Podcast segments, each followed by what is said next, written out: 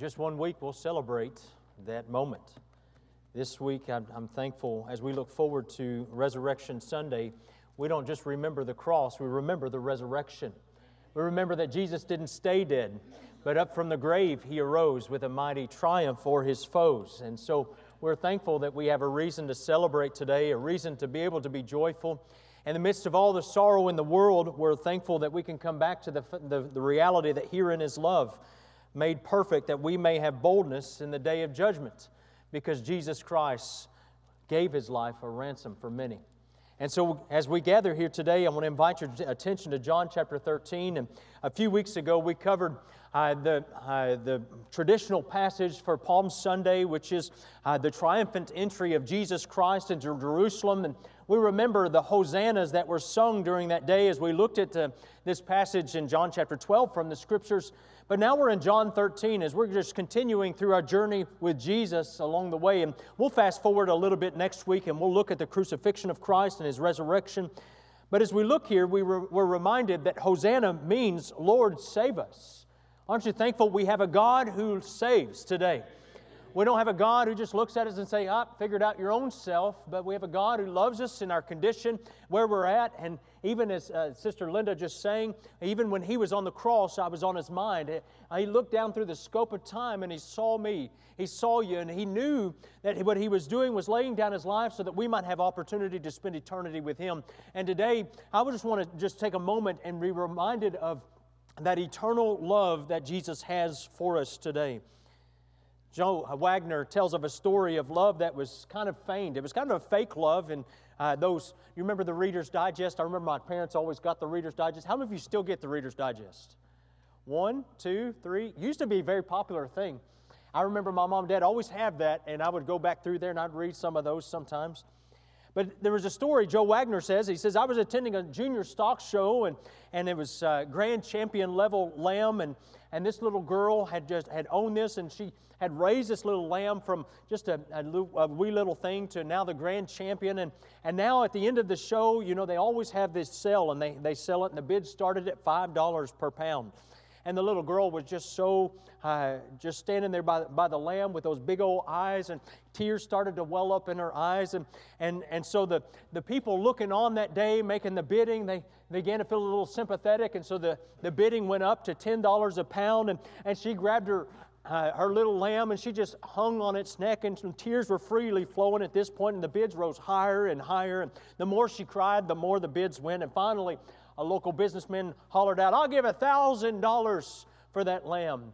And he won the bid that day. And at the, end, uh, at the end, all the crowd was applauding and they were all excited and they were just jubilant as this man gave the little lamb back to the little girl. Isn't that so sweet? Now, here's the rest of the story, as old Paul Harvey would say.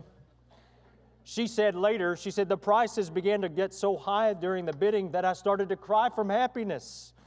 She said, The man who brought the lamb uh, bought the lamb for so much more than I ever dreamed I would get, returned the lamb to me, and when I got home, Daddy barbecued the lamb, and it was really delicious.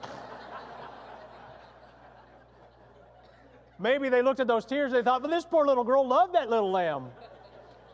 You know, but God's love isn't fake. You know, we all know someone that maybe has loved a fake love, a selfish love. You know, when the world looks at love, and our society is obsessed with love today, and matter of fact, if you look at the romantic movies, you can't hardly go onto the.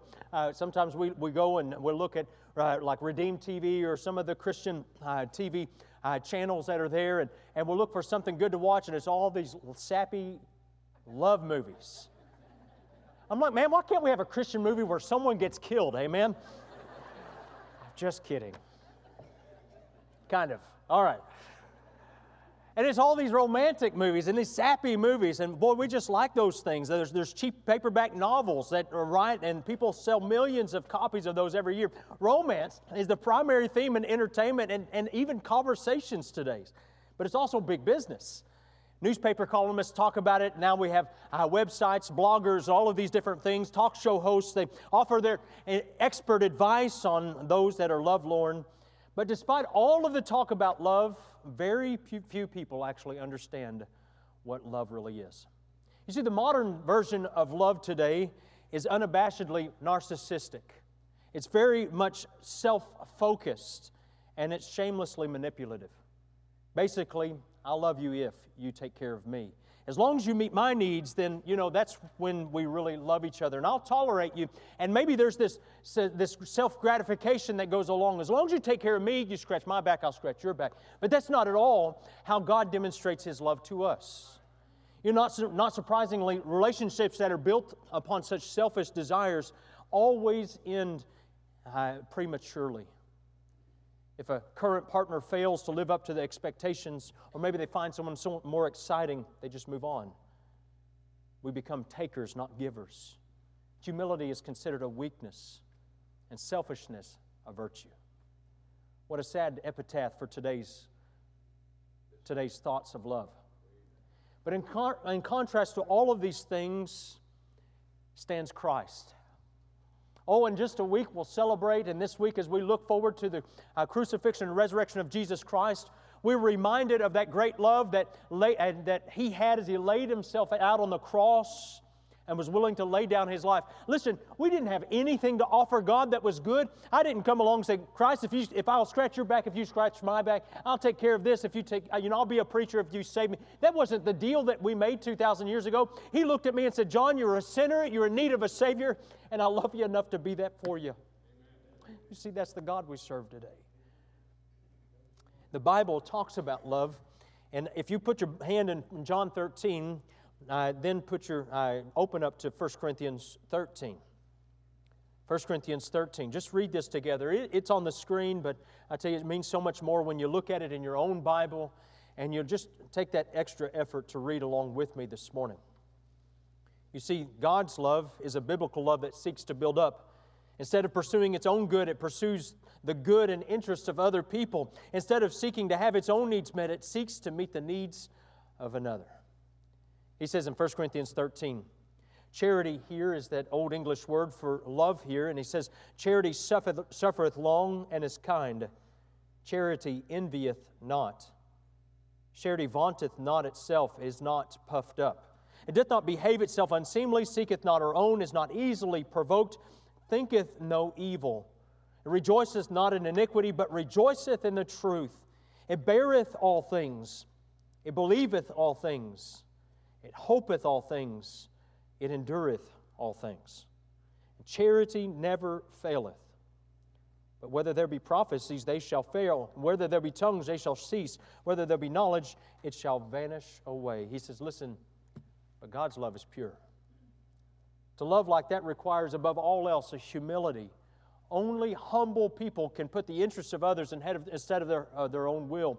And that's why we see mag- uh, the magnificent example of Christ in Philippians chapter 2 as he laid down his life. Ephesians chapter 4 and verse 2 says, And with all lowliness and meekness and with long suffering, it calls us then to forbearing one another in love. This is the call of God in our life. In fact, Christ teaches that those who humbly love others will be exalted. Those that exalt themselves, he said, will be brought low. Humility, not pride, is the true mark of greatness in God's economy.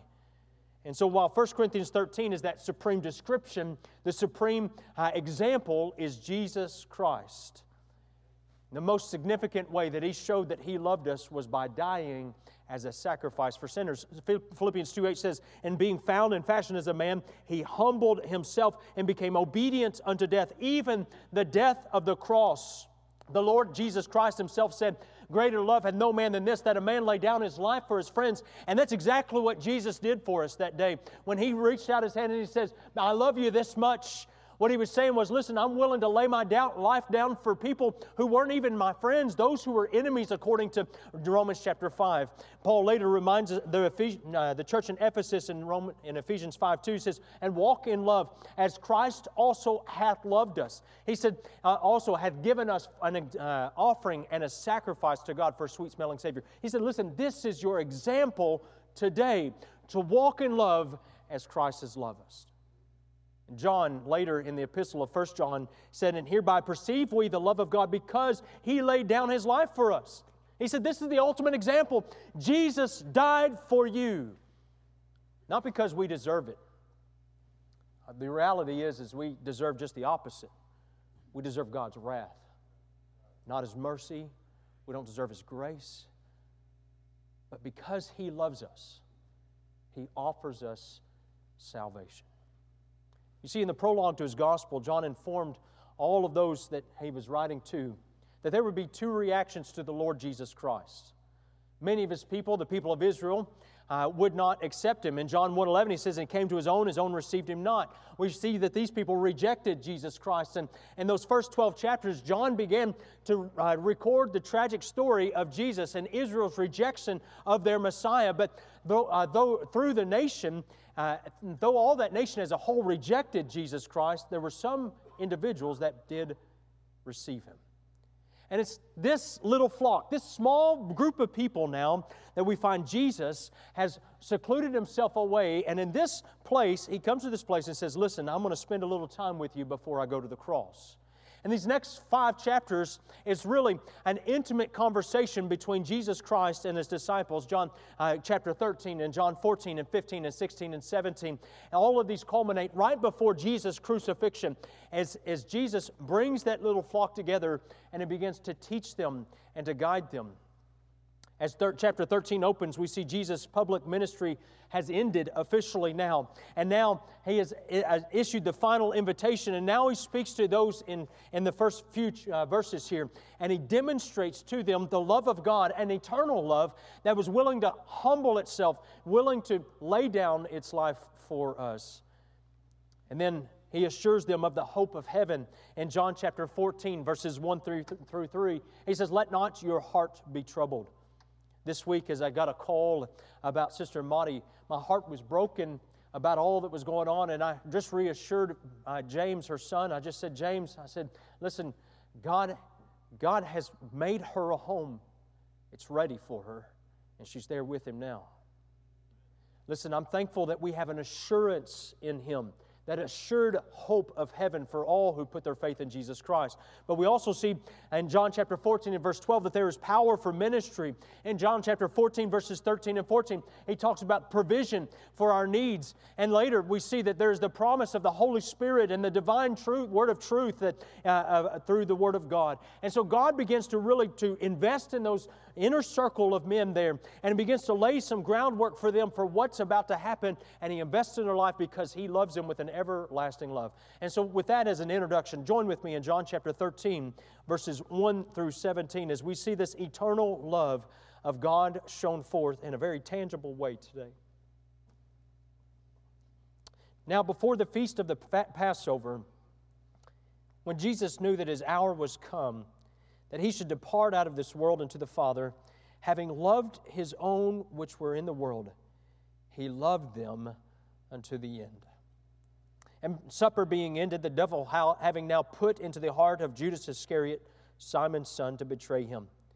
And Jesus, knowing that the Father had given all things into his hands, and that he was come from God and went to God, he riseth from supper, and laid aside his garments, and took a towel, and girded himself. And after that, he poureth water into a basin and began to wash the disciples' feet and to wipe them with the towel wherewith he was girded. And then cometh he to Simon Peter. And Simon Peter saith unto him, Lord, dost thou wash my feet? And Jesus answered and said unto him, What I do thou knowest not now, but thou shalt know hereafter. And Peter said unto him, Thou shalt never wash my feet. And Jesus answered him, If I wash thee not, thou hast no part with me. Simon Peter said unto him, Lord, not my feet only, but also my hands and my head. And Jesus said to him, He that is washed needeth not to uh, save to wash his feet, but is clean every whit. And ye are clean, but not all. For he knew who should betray him, and therefore he said, Ye are not all clean. So after he had washed their feet and taken his garments and was set down again, he said unto them, Know ye what I've done to you? Ye call me Master and Lord, and Ye say, Well, for so I am. But if I then, your Lord and Master, have washed your feet, and ye ought also, uh, you also ought to wash one another's feet. For I have given you an example, that ye should do as I have done to you. Verily, verily, I say unto you, the servant is not greater than his Lord, neither he that is sent greater than he that sent him. If you know these things, happy are ye if you do them. Let's stop and pray together. Father in heaven, we come before your th- precious throne of grace to find help in, in, in our time of need. Lord, we, we need your help today as we uh, just desire to hear from heaven. Lord, may the words that I speak just be from you. May you open our hearts that we might be controlled completely by you this morning. Our responses, Lord, that the barriers that have so uh, hindered your work in our life, that, Lord, those things would be broken down and that you would have full reign. Lord, that truly revival would spark in our hearts as we see this glimpse of your eternal love for us. Thank you, Lord. Thank you for loving us. Thank you for being able to say that we have a hope that is sure in heaven.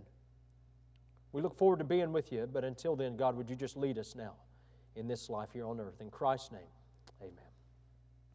As we look here, there's a common theme that runs throughout these five chapters, and that theme is Christ's love for his own.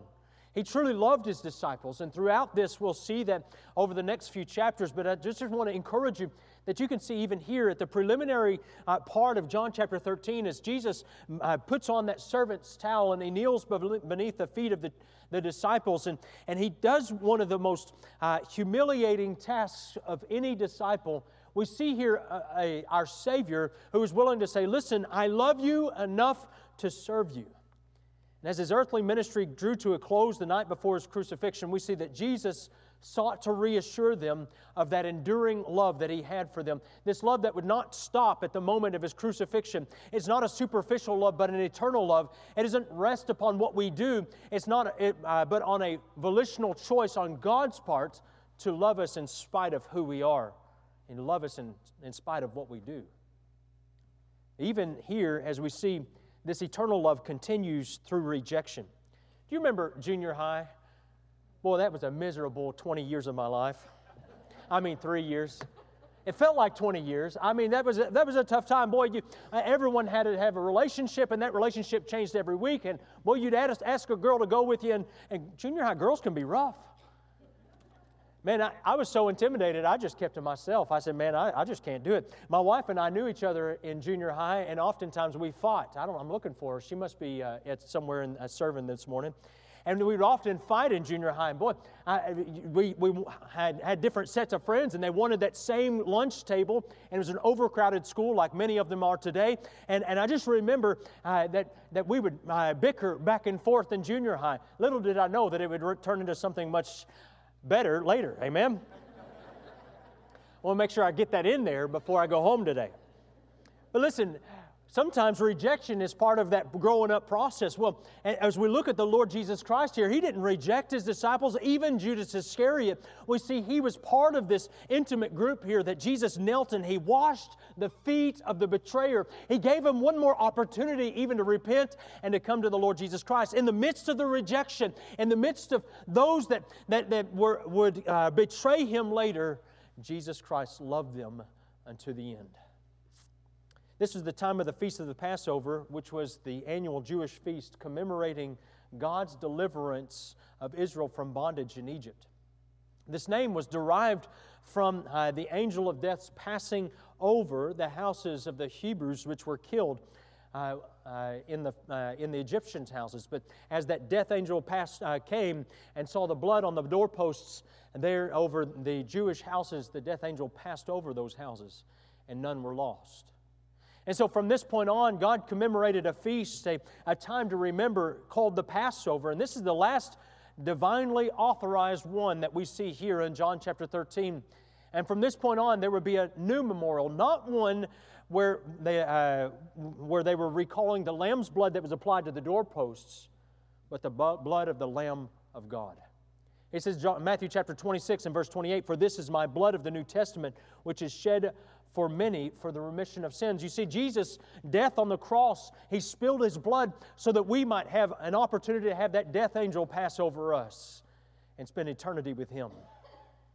And so this time had finally arrived. And we see that in verse 1. He says, he says in verse number 1 Now, when Jesus knew that his uh, hour was come, that he should depart, he, he knew what time it was, and he was specifically waited. If you remember and go back in the, in the gospel, he had many times over said, My hour is not yet. My hour is not yet. Well, John 13 says, When he knew that his hour was come, it had arrived.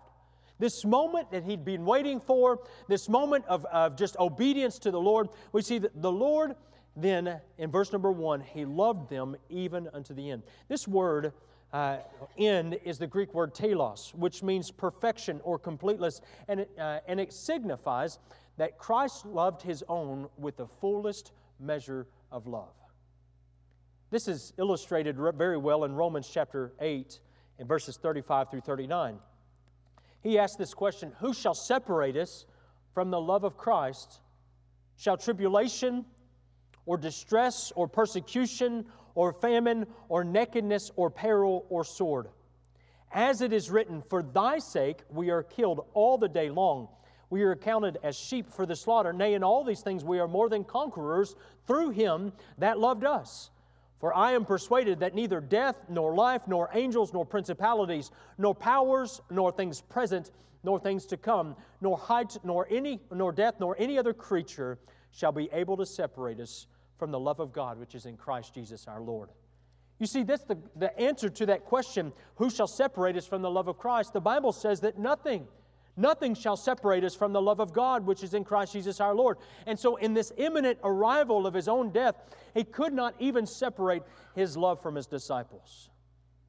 And that becomes even more clear as we go down through John chapter 17. Yet, we read even during this intimate time with the disciples, there would be one whose heart wasn't was turned away from Christ. In verse 2, look here with me. It says, And supper being ended, ended the devil having now put into the heart of Judas Iscariot, Simon's son, to betray him. It's almost as, as if in verse 2 the attention abruptly shifts uh, from the brilliance of the love of God to this satanic darkness in Judas's heart. And before the final supper began, the devil had already put in his heart of Judas to betray Jesus Christ. And the contrast then is made plain this brilliance of God's love versus Judas's hatred. And it is very stark, the two that are, uh, that are uh, demonstrated side by side. One is obvious hatred, which seems way out of place. But in verse number three, Jesus does something by washing the feet of the disciples, which, he would, uh, which would meet and, and, and offer one of the greatest injury and insult to Christ's uh, rejection. Matthew chapter 5 and verse 44, Jesus commanded his, uh, each of us to love our enemies. He says, But I say to you, love your enemies, bless them that curse you, do good to them that hate you, pray for them which despitefully use you and persecute you. You see, Jesus Christ then said that back in Matthew chapter uh, 5 when he began his ministry, but now at the end of his public ministry, and he's there privately with his disciples and even the betrayer, he looked at Judas and he loved him unto the end. You see, he did just that. He, he loved his enemies. He blessed them that cursed them. But tragically, Judas was unmoved by God's manifestation of his love for him. And in the same act that drew the other disciples closer, what we find is uh, this act repelled Judas away. Maybe it was Judas' greed, ambition that we saw previously in the gospel. Regardless of what it is, Satan inspired this betrayal of Jesus. And Judas was fully responsible for his act. And as we see here, Christ in his love gives him one more opportunity. He says, in, and uh, going down in the, in the scripture just a little bit, he says in verse number 10, Jesus said unto him, He that is washed need not save to wash his feet, but is clean every whit, and ye are clean, but not all. In verse 11, he says, For he knew who should betray him, therefore he said, Ye are not all clean. You see, Christ was even speaking to Judas in this moment. He said, Listen, Judas, you know who you are. You know you've rejected me. You know you've turned your back on me. And he says, And this is still an opportunity to repent and come to, come to salvation. You see, God loved him unto the end. Let me remind you that there's going to be times when Judas maybe shows his face in your life. If Jesus had a Judas, you can guarantee we're going to have some along the way too. Judas was one of his inner circle, one of those intimate 12 that he had chosen to draw close to his ministry. He had confided in him, he trusted in him, and, and yet uh, Judas had betrayed him. And Christ calls us to respond then with the same kind of eternal love that he demonstrates to Judas. Are we willing to love our enemies, to forgive them when we're hurt deeply? You see, the, the peace that Christ offers overcomes hurts of this, the hurts of this world. It overcomes the hurt of those that, that are so devastatingly uh, vengeful toward us. And maybe today you're carrying around a bitterness and anger, uh, something that uh, draws you away from the Lord. And let me just tell you, there, you cannot have any peace as a Christian until you first respond like Christ. You see, he says in Ephesians 4:32, "Be ye kind one to another, tenderhearted, forgiving one another, even as God, for Christ's sake, hath forgiven you." You see, the peace that Christ offers overcomes the hurts of this world. He says later in John chapter 16, in verse number 33, he says, These things have I spoken unto you that in me you might have peace. He says, in the world, you shall have tribulation. Doing it the world's way, you're going to have problems. Doing it the world's way, you're going to uh, stumble through this life. But be of good cheer. I have overcome the world. But let me just share you with you not only this eternal love overcomes uh, this rejection, but it also confesses its regard. Think about what Christ did here in John chapter 13. Before, we, before Jesus went back to the Father, uh, and, and we find that Jesus Christ took the opportunity to confess his regard for his disciples. He shows them his love, he demonstrates it before he ever goes to the cross. In verse number three, he says, Jesus, knowing that the Father had given all things into his hands and that he was come from God and went to God. Now, why would John insert this here? It's almost a little commentary that, uh, that God inspires John to write here. And this commentary, we're reminded of Christ's status.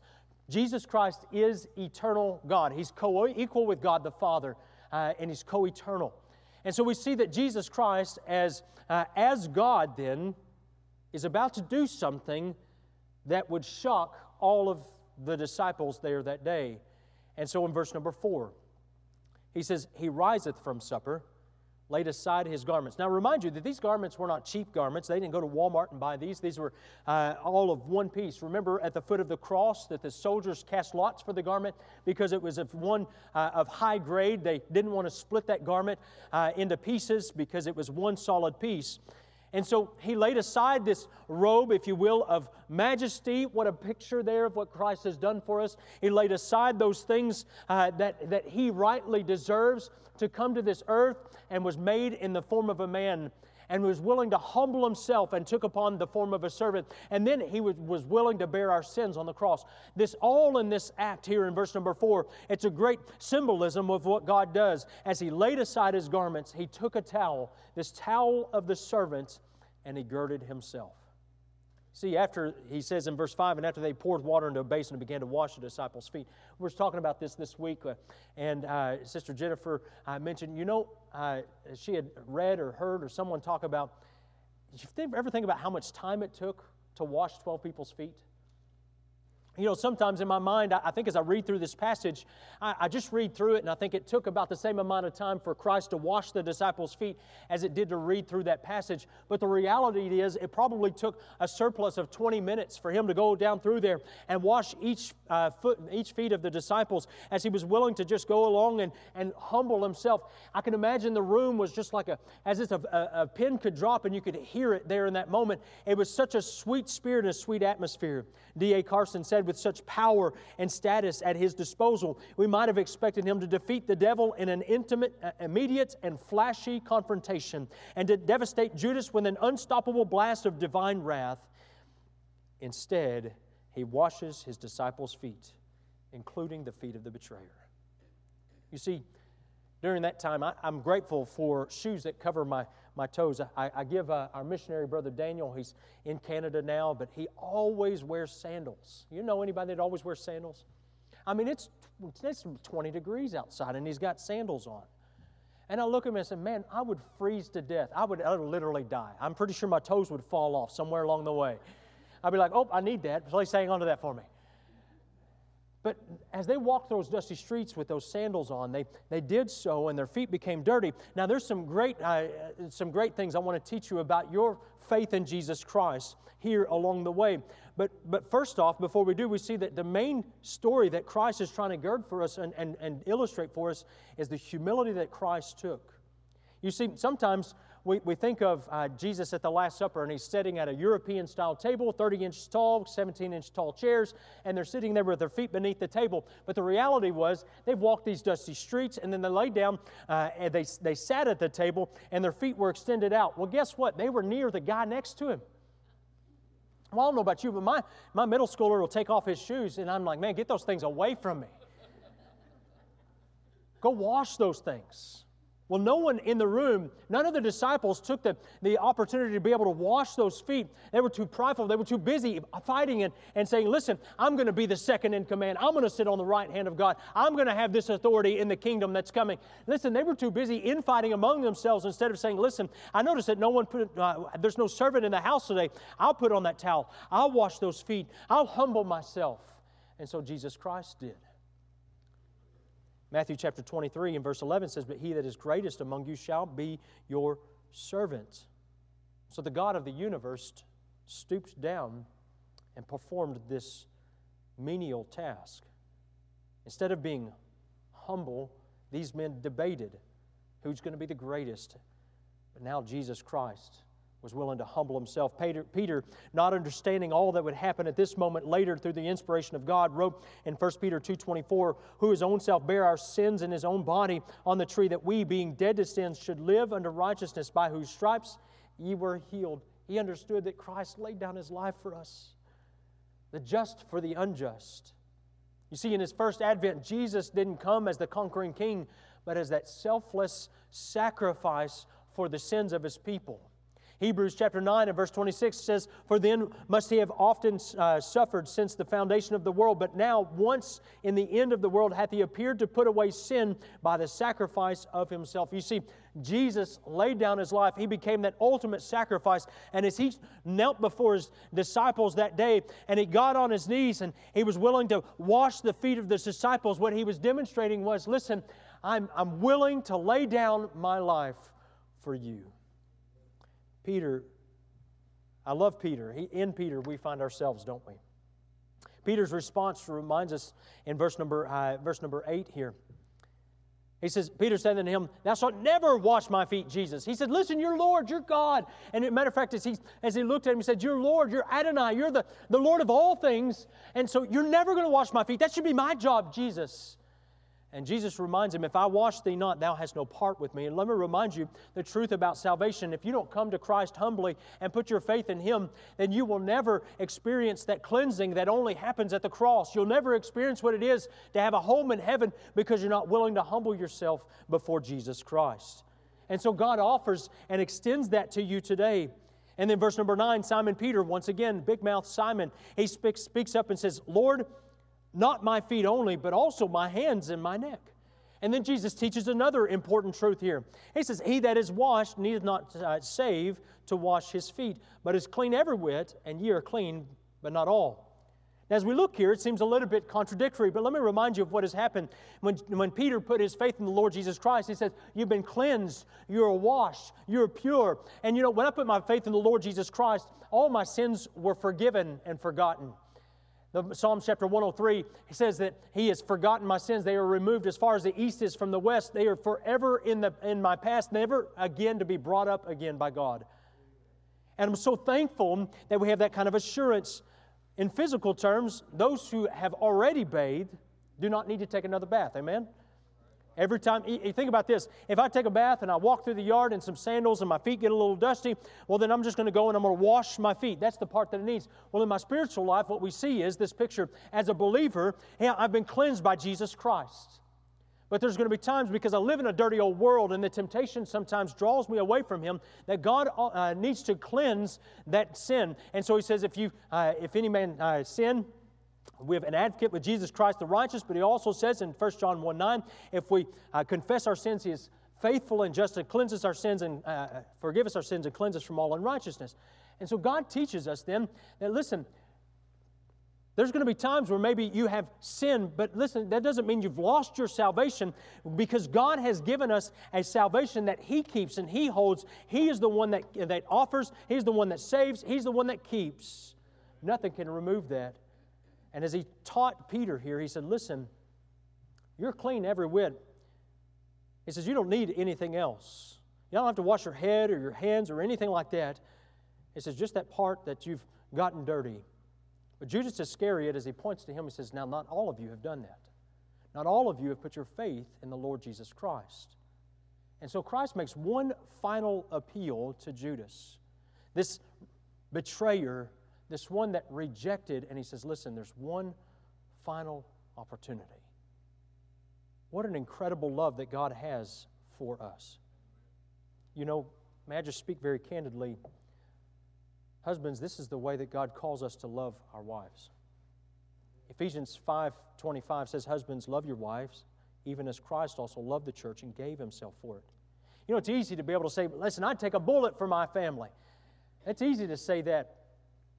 But how about would you lay down your living life for your family? Set aside hobbies and me time and sacrifice those things that are, you think are so important so that you could demonstrate to your, life, your, your family in your life your love for Christ and for them. You see, this kind of love is not selfish. It's not looking for opportunities to take, but it is a, a, a, selfless love. It's laying aside and sacrificing in life so that children and wife may know that they are loved by us. Listen, if we demonstrate an eternal love in our uh, life, especially for our family, what a difference it makes. That's what Christ did here. Even in this simple act of washing the disciples' feet and putting on this, this uh, towel and picking up the basin and washing the feet of the disciple and being that servant, God reminds us, husbands, so be that to your own wives. Go home to your wife today. Open her car door, amen, on the parking lot before you leave the church I was with Sister Maxine this week, and we were able to share Christ with her friend Tammy, and she got saved, and we praise the Lord for that. And as we got back to, the, to her car, she was driving, so I went around the side of the car and I opened the door up for her. She says, Well, I haven't had a man open my door in a long time. Listen, love your wives, cherish them, be good to them, demonstrate that level of selflessness. That's what God's done for us. Let me also mention in this last portion that God calls us to respond. Not just see this example, but also live this example. And we read in this passage and consider um, all that it took. It took a long time for them 24, maybe 30 minutes for them to wash all of that. They had time to con- contemplate what God had done. And as Christ laid aside the garments of, the, of uh, his deity and he took on that form of a servant, he taught them a lesson he wanted them to learn. And this is a crucial lesson for us as his disciples. These disciples who were constantly bickering about who was the greatest, if anybody knows my title, if anybody cares about who I am. Listen, the Lord of glory was willing to say, Listen, I just want to humble myself. I want to take the role of that slow, lowest of the slaves. And so that, uh, and, and then he says, How can you expect anything less of us? Look in verse 12 in your Bible. It says, So after he had washed their feet and taken their, uh, his garments and was set down again, he said unto them, Know you what I've done to you? Ye call me Master and Lord, and ye say, Well, for so I am. And then he says this it's a gut punch. He says, If ye then, if I then, your Lord and Master, have washed your feet, you ought also to wash one another's feet. He calls us, Christian, to say, listen, look at this life of humility. Look what, look what I have done, this demonstration and this life of love. He says, I was willing to lay down my life in life and death what about us today? You see, on the eve of Christ's death, he demonstrated to them an eternal love for the disciples. Not something that was fleeting, not something that was just selfish in nature nor, nor, narcissistic, but a love that was eternal. And for Judas, he offered him even one more opportunity to come to Jesus Christ and repent. And he extended to him this eternal love that re- redeemed him from the curse of sin. Today, perhaps you're like Judas. You're here, maybe faking it, just like Judas was in the circle, but he didn't really believe in it. He didn't really trust in Jesus Christ. You can't fake it until you make it with Jesus Christ. He knows the heart, He knows what's going on on the inside. And, he, and, and you might be able to fool a preacher, you might be able to fool your family, but you can't fool God. And I urge you today, before it's eternally too late, to come to Jesus Christ, repent of your sins, call upon Him in, in great humility, and say, God, forgive me, I'm a sinner and turn your life over to Him for salvation today. He's extended you one more opportunity. His grace and forgiveness are available to you, but I don't know how much longer it will last. But there's also another valuable lesson for us as believers today. We're like the disciples sometimes. We're vying for that top position. I'll be greater. No, I'll be greater. And we step on each other along the way. We want prestige, maybe the applause of man. And yet, this was a curse to the Pharisees and all that went before them. And so God has called us to love as Christ loved, to forgive even when it seems like it's going to kill us, to be willing to lay down our own pride, to pick up the towel of humility, and to serve one another. What's our desire today? May our desire be that we will continue in the vein of Christ until the whole world hears. Would you bow your head?